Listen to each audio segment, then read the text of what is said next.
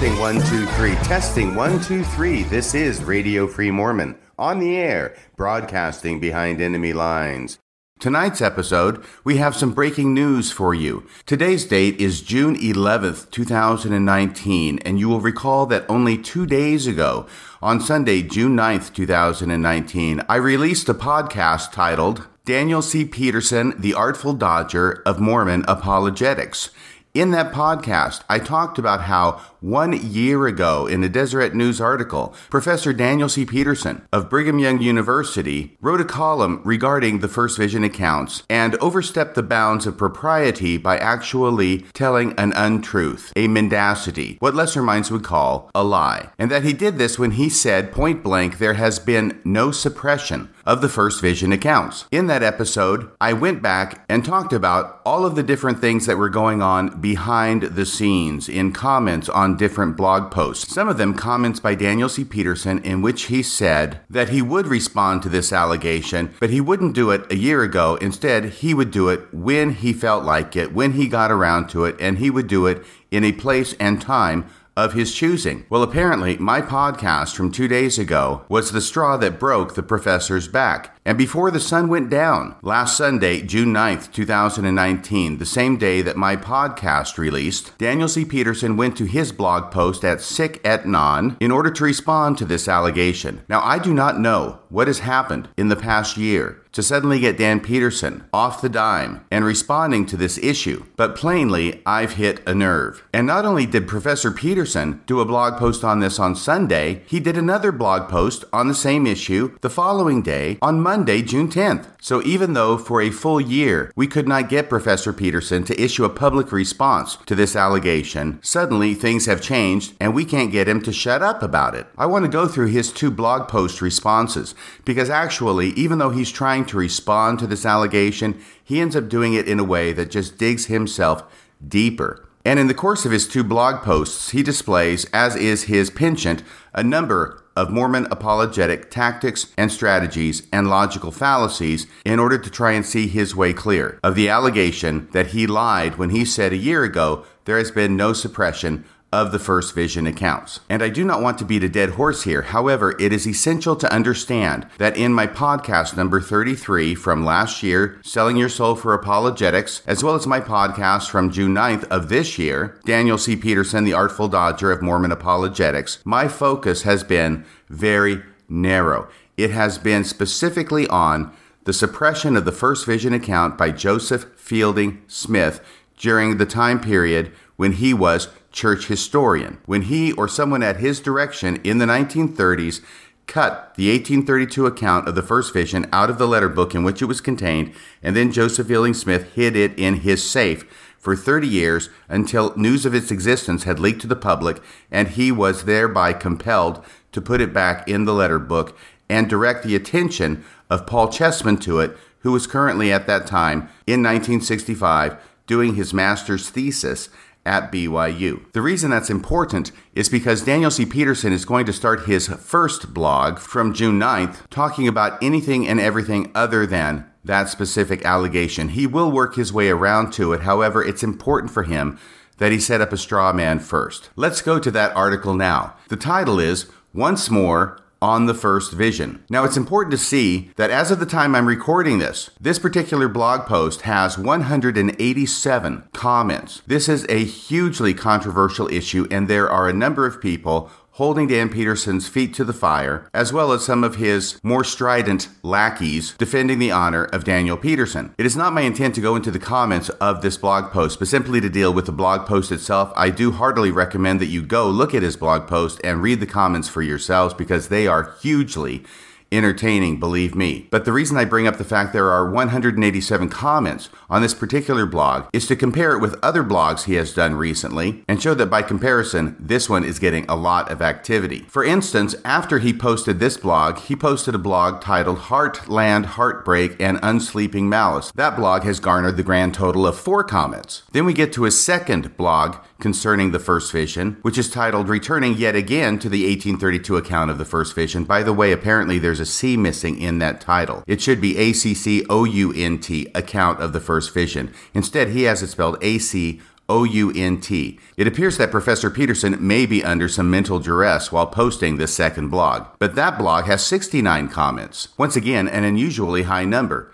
Then, if we get to the blog after that, Joseph Smith, Plural Marriage, Polyandry, DNA, and Josephine Lyon, there's once again only four comments, not a lot of interest there. And then his most recent blog post as of my recording this podcast, Beyond the Heartland, which has garnered all of two comments. So let's click on his blog article once more on the first vision. This again is the blog he posted on June 9th, 2019, in direct response to my podcast that was published that same day early in the morning. Professor Peterson begins this blog post. I just arrived this afternoon from Tel Aviv and Paris. You remember how I said in my last podcast that Professor Peterson has a habit of wanting his readers to know how well traveled he is? This is a classic example. Once again, I just arrived this afternoon from Tel Aviv and Paris and have frankly spent too much time since then in a state of profound but very pleasant unconsciousness. Apparently, that means he was taking a nap. But it seems that I'm under vigorous attack somewhere. okay, wait a second somewhere, you know perfectly well where you're under vigorous attack. It's from me, yours truly, at Radio Free Mormon. You're under attack at Radio Free Mormon, but that is the podcast that must not be named. Once again, back to his blog post. But it seems that I am under vigorous attack somewhere as having lied. In the 31st May 2018 Deseret News column that I just now reposted about accounts of Joseph Smith's first vision. Now, I want to give credit here to Professor Peterson for actually reposting his Deseret News column from a year ago, and he reposted it at his blog. So it is on Daniel Peterson's blog for purposes of comparison, and it does appear that he kept the language the same. He did not go back and change the fact that he said there's been no suppression of the First Vision accounts. Believe me, I checked. And it's just possible that Professor Peterson knew I would check, and that's maybe why he didn't change the wording. However, I want to attribute the best motives to him. I'm sure this was done in a sincere effort on his part to be open and transparent. Professor Peterson goes on In the demonology of certain critics of the Church of Jesus Christ of Latter day Saints. Now, once again, demonology is the study of demons. It includes a list of demons. And what Daniel Peterson here is doing is saying that among certain critics, he is a demon. In the demonology of certain critics of the Church of Jesus Christ of Latter day Saints, especially of a relative handful of embittered apostates who cheer each other on in such things, accusations of dishonesty are commonly the weapon of first resort. Now, I want to respond to this right now because I don't know about other people. Some people do immediately leap to the worst possible motives that a person can have. I try to avoid that. I have not accused Professor Peterson of making a false statement in other areas where it's pretty clear to me that he probably is, but I want to give him the benefit of the doubt wherever I can. It's only in a situation where he flat out says there has been no suppression of First Vision accounts, including the 1832 Vision account, when manifestly there was suppression of that account, that I am not able to find any charitable interpretation of those facts other than that Professor Peterson is telling something that is not true. In short, that he is lying. Back to the blog. In the demonology of certain critics of the church, accusations of dishonesty are commonly the weapon of first resort. He goes on now. Disagreement with their view of disputed topics must rest ultimately on either ignorance or, where a claim of ignorance is implausible, on deliberate deception. I suppose that I should be flattered that I typically fall into the latter category.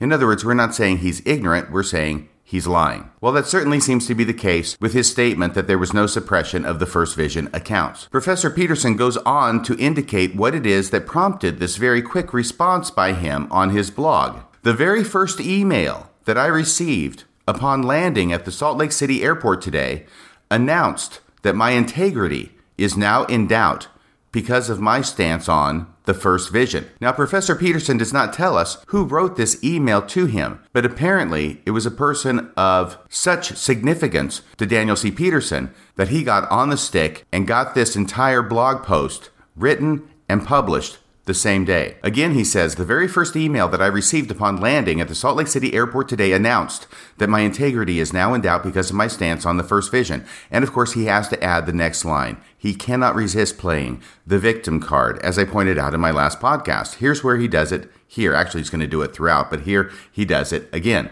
As if, in such circles, I had ever been considered to possess a shred of integrity in the first place. So, once again, this is the example of the ad argument that Professor Peterson has made famous. First off, I have never said or intimated that he does not possess a shred of integrity. I am sure he does have a shred of integrity. Sorry. I am sure he does have a shred of integrity, and probably even two shreds. But the point is to attribute to me an insult to him that I never made in the first place, so he can then play the victim. But Daniel C. Peterson isn't done playing the victim card. No, this was just his opening bid. He goes on in his blog to say, My latest crime against decency, honesty, and truth is my assertion in that year old column for the Deseret News. That was a long, long time ago, see. In that year old column for the Deseret News, that believing Latter day Saint scholars and leaders have known about and have openly spoken and written about the various First Vision accounts for at least 50 years. Well, now wait a second. That was not at all the assertion that I made on Radio Free Mormon. I did not question for one second his assertion that believing Latter day Saint scholars and leaders have known about and openly spoken about and written about the various First Vision accounts for at least 50 years. That part is a matter of public record. Although I have to say that's probably more true of Latter day Saint scholars rather than leaders, I did not question that assertion at all. And so this is now Daniel C. Peterson putting up a huge straw man. He wants to say that he was accused of dishonesty for this statement that he made when he was not accused of dishonesty for this statement that he made. The accusation of dishonesty comes in when he said there's been no suppression of the First Vision accounts in light of what Joseph Fielding Smith did with the 1832 account in his safe for three decades. But it is important to Daniel C. Peterson to put up this straw man argument so he can soundly defeat it before finally getting to the actual issue at hand. So, having set up his straw man, he says, however, I stand by that assertion. And here are just four examples of the evidence on which I would rely to defend it. Now, here you'll note he cites four different documents from different scholars, none of them leaders, I have to note parenthetically, but from four different scholars, all of them since 1965 when Paul Cheesman was allowed to finally see the 1832 account of the first vision, which had been freshly liberated from Joseph Fielding Smith's safe in the church historian's office. And that is the first of the four publications to which Professor Peterson cites Paul R. Cheesman, an analysis of the accounts relating Joseph Smith's early visions, master's thesis, Brigham Young University, 1965. Professor Peterson says this thesis contained the first publication of the 1832 account. Well, technically, it actually is not the first publication. It was the first document in which it had been copied and printed.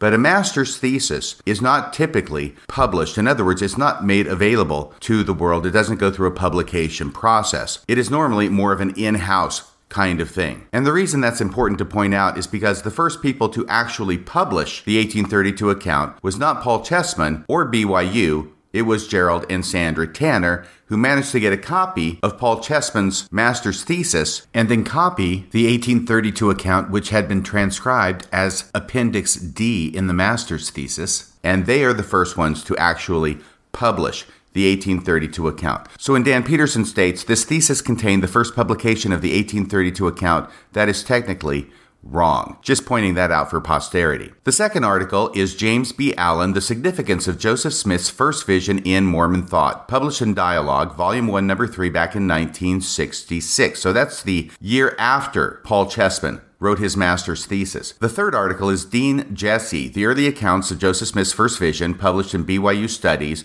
in spring of 1969. So now that's three years later.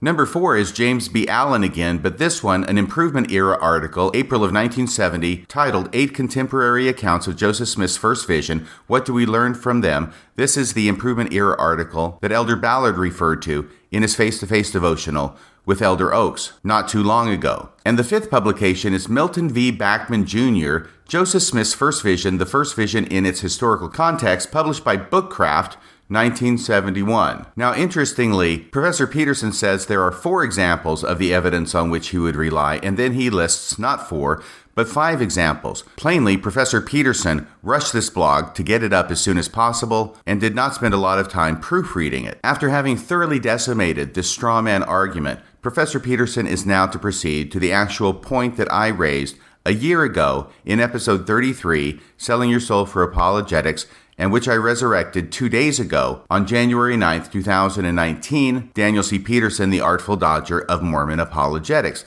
which is that he did not tell the truth and intentionally did not tell the truth when he said in his Deseret News article from a year ago that there has been no suppression of the First Vision accounts. Here is where Daniel C. Peterson finally gets to the point. Quote, I'm also being branded a liar because of my declaration in that 31st May 2018 Deseret News column that there's been no scandal, and no suppression of the variant accounts of the first vision. So finally, Professor Peterson actually gets to the issue.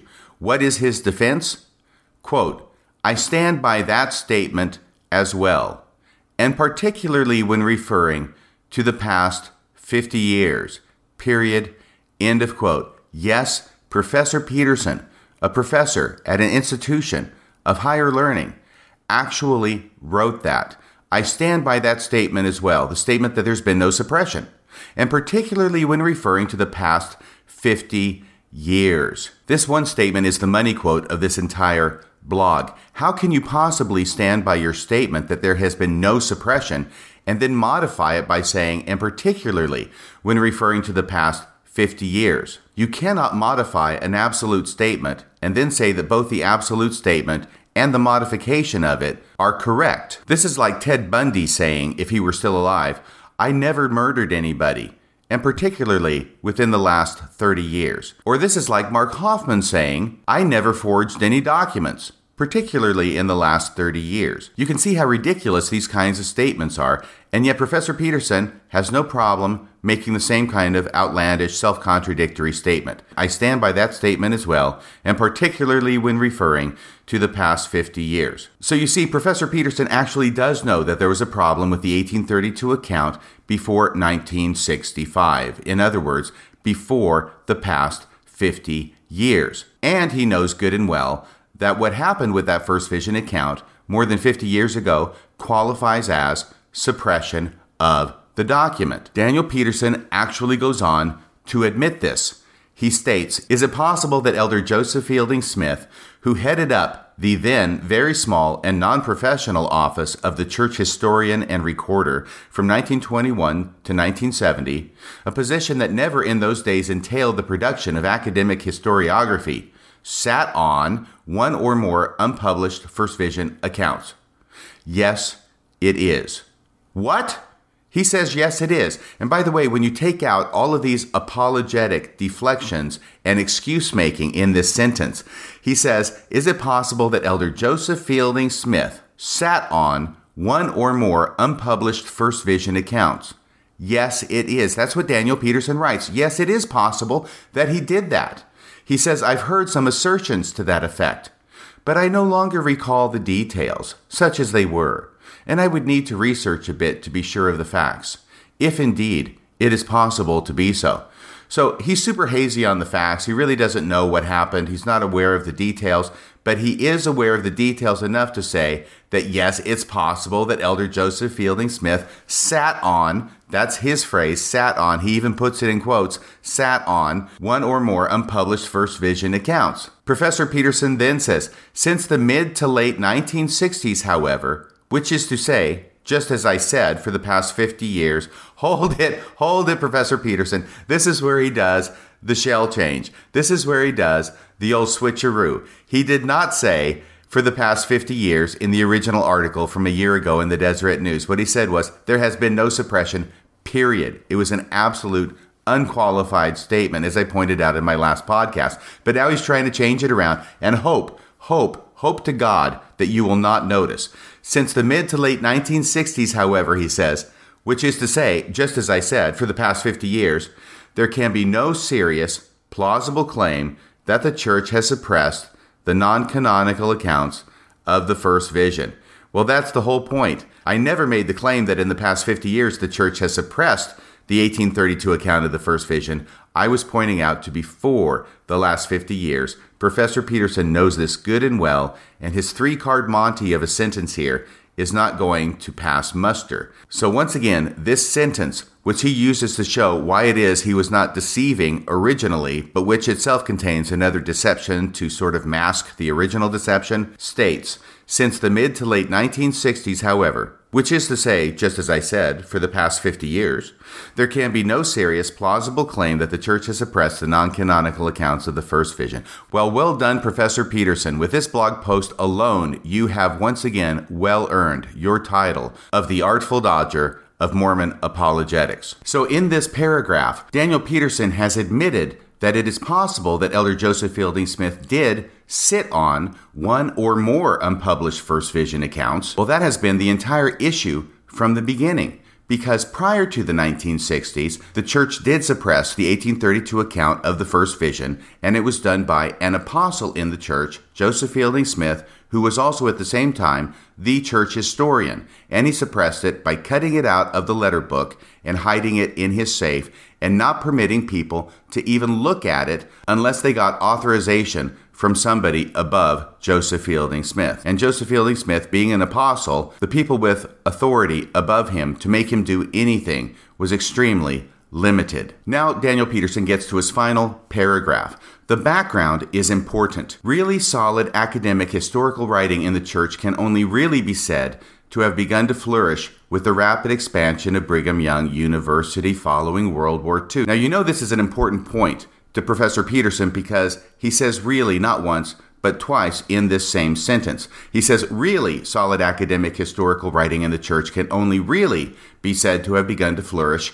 with the rapid expansion of Brigham Young University following World War II and with the founding of BYU Studies in 1959, of the Mormon History Association in 1965, and of Dialogue, a journal of Mormon thought in 1966. Notice how teeming with details and information Daniel Peterson suddenly is when it comes to talking about things that he wants to talk about. In stark contrast to this, when talking about Joseph Fielding Smith's suppression of the 1832 First Vision account, a subject Daniel Peterson decidedly does not want to talk about, all of a sudden his memory gets all hazy and sketchy and he's not sure of the facts at all. Remember that after admitting it's possible that Joseph Fielding Smith sat on the First Vision accounts, his memory starts getting really fuzzy. He says, I've heard some assertions to that effect, but I no longer recall the details such as they were, and I would need to research a bit to be sure of the facts if indeed it is possible to be so. So you can see how hazy Daniel Peterson's memory is on subjects that he wants to be hazy about. But we also have to look at this claim of lack of memory and say, Professor Peterson, if you really don't know the details, which isn't true,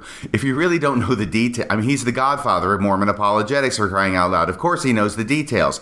If you really don't know the details, why is it that you're making blanket assertions that there was no suppression in your Deseret News article a year ago? A person, a scholar, a professor at an institution of higher learning for crying out loud should know that you don't go around making blanket assertions unless you are sure of your facts. But here he's claiming not to really be sure of the facts. He would need to do some more research to be sure. Apparently, he's too busy to do that. But now, in the next paragraph, all of a sudden, he knows the entire history with dates of the founding of multiple scholarly Mormon related publications. As he says, with the founding of BYU Studies in 1959, of the Mormon History Association in 1965, and of Dialogue, a Journal of Mormon Thought, in 1966. He concludes Younger people today probably don't realize how sparse the venues were and how rare the relevant scholars were in the much smaller and more rural and poorer church of the 1930s, 1940s, and 1950s, i.e., during those decades that Joseph Fielding Smith was suppressing the 1832 First Vision account. The final sentence once trained scholars were available and outlets existed for sharing their research, things began to take off. Well, the problem is that trained scholars being available and outlets existing have nothing to do with whether Joseph Fielding Smith suppressed the 1832 account of the first vision. This is a classic non sequitur. The conclusion does not follow from the premise. And all the trained scholars in the world, Professor Peterson, and all the available publication outlets in the world cannot help if the 1832 account of the first vision is hidden away and suppressed in a safe and unavailable for scholars to look at. Daniel Peterson appears to want to give the impression that during this time period of the 30s, 40s, and 50s, the church had no publication outlets, no venues, no scholarship, no history written, when that is completely different from the actual historical reality. The reality is that Joseph Fielding Smith, in his capacity as church historian, was busy writing and publishing a number of books, not only on doctrine, which he was famous for, but also on history, which he is less famous for. It was Joseph Fielding Smith who, after combing the records and the sermons and statements of Joseph Smith, edited and published the teachings of the prophet Joseph Smith in 1938. Yes, most of us are familiar with that book, Teachings of the Prophet Joseph Smith. Fewer of us are aware that it was edited by Joseph Fielding Smith when he was the church historian. But that's not all. There is also a very thick, one volume history book of the LDS Church. It's titled Essentials in Church History. And that also was written by Joseph Fielding Smith when he was the church historian. There were many venues for publication of church history during Joseph Fielding Smith's lengthy tenure as church historian. So that is the end of Daniel Peterson's June 9th blog post. But he wasn't done. He went on to write another blog post the following day on Monday, June 10th, 2019, once again in response to my podcast from the morning of Sunday, June 9th, criticizing him for his deception in saying that there had been no suppression. So in his first blog post, he admits the possibility now that Joseph Fielding Smith did sit on the First Vision account. In his second blog post, titled Returning Yet Again to the 1832 Account of the First Vision, Daniel Peterson goes on with this theme. Quote, I've seen a number of comments in two or three places and have received several emails pronouncing me a liar a shameless and deliberate deceiver. You see, once again, there's the ad. A shameless and deliberate deceiver. Because of my position regarding Joseph Smith's 1832 account of the first vision. Such accusations may or may not speak eloquently about those leveling them. They say nothing whatever about me. I believe exactly what I've said about this subject.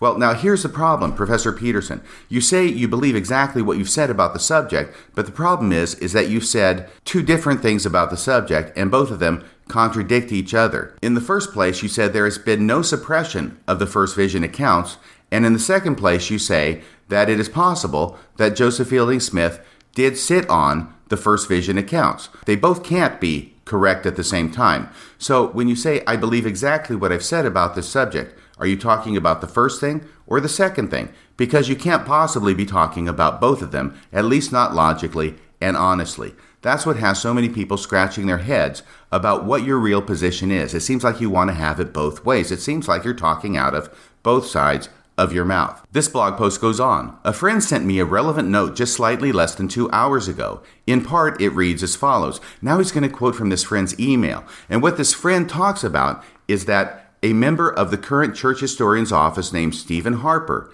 came out to do a presentation at their stake in Wyoming, and he talked about the 1832 account of the first vision. Here's what that email says. Interestingly enough, Steven Harper came and spoke to our stake yesterday. He addressed this very issue, indicating that the account, that's the 1832 account, that the account was brought across the plains by Willard Richards, got put into the historian's office, so far, this is correct. Now it goes off the rails a bit.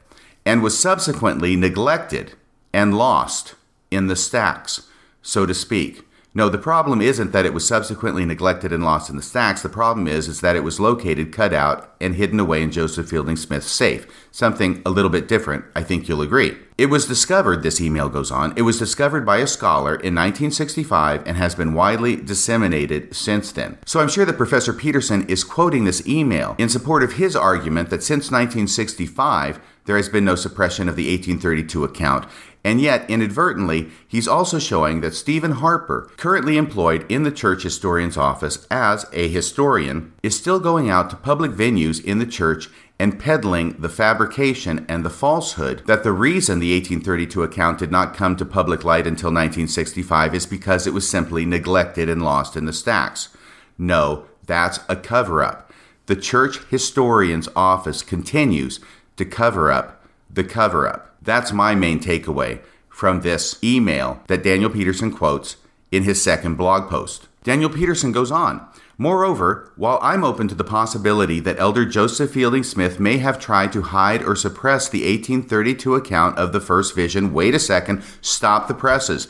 So now Daniel Peterson will admit that he's open to the possibility that Elder Joseph Fielding Smith may have tried to hide or suppress. He actually uses the word suppress, though he puts it in quotation marks. He actually uses the words here. He doesn't just say sat on like he did in his first blog post. He says suppress. But he does say that while he's open to the possibility that Joseph Fielding Smith may have tried to hide or suppress the 1832 account of the first vision, I'm not yet persuaded of it. Well, really, whether you're persuaded of it is not the issue here, Daniel Peterson. The issue is that you admit it's a possibility and yet you still insist on standing by your statement that there was no suppression. You can't have it both ways, at least not in this universe. Daniel Peterson then says the relevant Fair Wiki article is worth reading in this regard. Now, this is going to be important. This is a wiki article. It's by Fair Mormon, and they put up a number of articles on the internet under Wikipedia. They have their own subsection, so they call it Fair Wiki.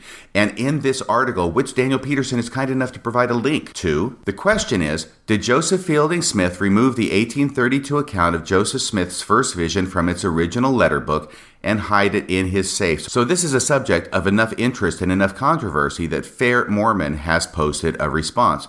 Now, listen to their response. This is their one sentence summary response. Quote, It is not known who removed the pages from the book or why, nor is it known when or why they were restored to the book. So, notice what they're saying.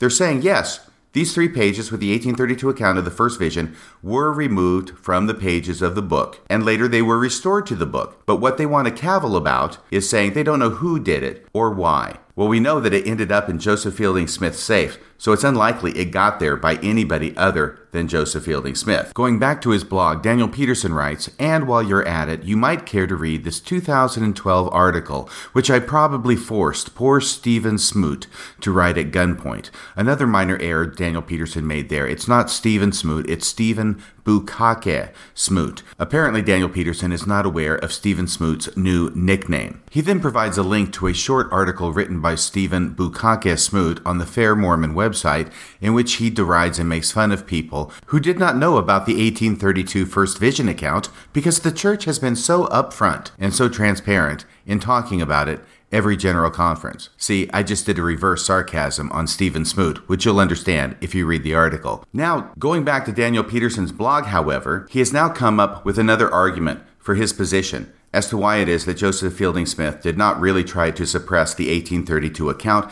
and that is because after Joseph Fielding Smith was forced to put it back in the letter book because it had been leaked to the public, Joseph Fielding Smith did not thereafter try to suppress it. I'm serious. That's actually the argument he's making. Of course, he leaves out the part about how Joseph Fielding Smith had to put it back in the letter book because the Tanners found out about it and were making a big public stink about it. Here's how Daniel Peterson frames his argument. Incidentally, if Joseph Fielding Smith sought to hide the 1832 First Vision account, he did a remarkably poor job of it at the very time when he had the most power to suppress it. Again, I call attention to the following items, all of which appeared during the period when Joseph Fielding Smith was either president of the Twelve, an official church historian, or president of the church altogether. So now he's going to reference the same articles here that he referred to in his first blog post. One from 1965, one from 1966, one from 1969, one from 1970, and one from 1971. Again, Professor Peterson seems to be arguing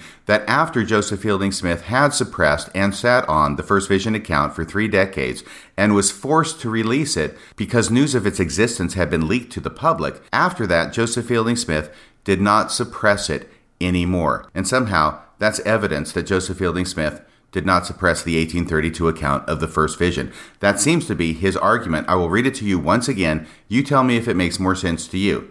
Incidentally, if Joseph Fielding Smith sought to hide the 1832 First Vision account, he did a remarkably poor job of it at the very time when he had the most power to suppress it. Well, yeah, he did a remarkably poor job of suppressing it after he had suppressed it, and then word that he was suppressing it got out, and then he couldn't suppress it anymore. So, yes, he did a bad job of suppressing it after he had suppressed it and couldn't suppress it anymore. Yes, I'm following you now, Professor Peterson. Excellent argument. And that is the end of the second blog post. Though Professor Peterson does not bring this up, I do want to bring up the argument that is made frequently in the comments section by Kiwi57. Yes, our good friend from down under, Kiwi57, likes the argument that if Joseph Fielding Smith had really wanted to suppress the 1832 account of the first vision, he would have burned it or put it in the paper shredder. And that because he did not do that, he actually did not suppress it. It's a remarkable argument, and one that only somebody who is completely committed to the defense of the LDS Church would even dream of making. It's like saying a robber who goes in and holds up a bank is not guilty of bank robbery because he only stole $10,000 and left $10,000 still in the safe. It just doesn't make sense.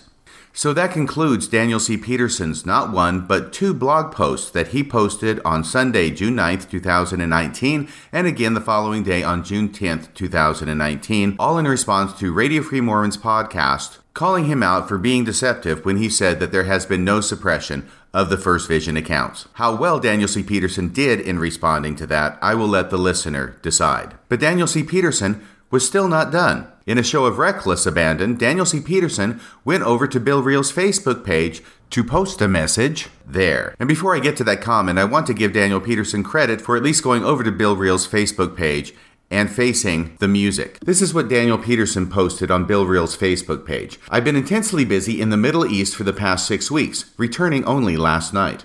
I leave the country again on Friday. I haven't listened to the podcast and very likely won't. Why on earth would he want to listen to the Radio Free Mormon podcast? He's too busy writing not one, but two blogs responding to my podcast to listen to it. So he says, I haven't listened to the podcast and very likely won't. However, some critics have shown up on my blog regarding the 1832 First Vision account, and I've responded to them there when they have. So basically saying he's not going to answer the charges on Bill Reel's Facebook page, but he's answered the charges over on his blog, and if you want to find out what his answer is, you can go over there and look for yourself.